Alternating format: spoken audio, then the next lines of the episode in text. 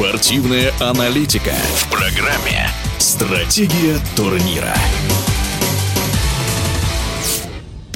После прошедшего чемпионата мира по баскетболу среди женских команд стало понятно, что у американской сборной до сих пор нет конкурентов. В финальном матче баскетболистки из США одолели китаянок со счетом 83-61. А вот в европейском баскетболе наблюдается определенный спад, считает заслуженный тренер России Сергей Елевич.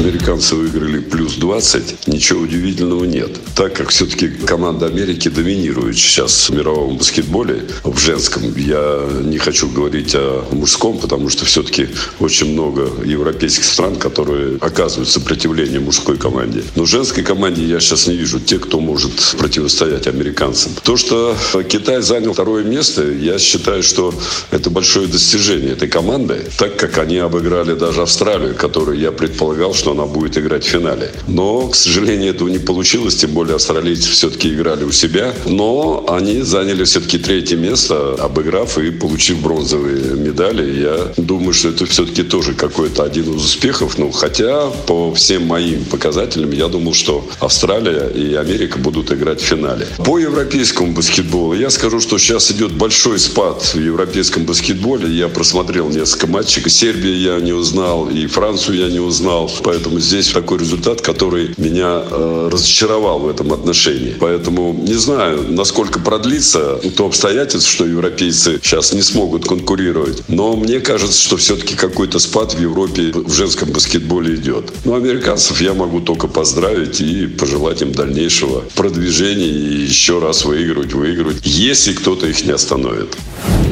В эфире спортивного радиодвижения был заслуженный тренер России Сергей Елевич. Стратегия турнира.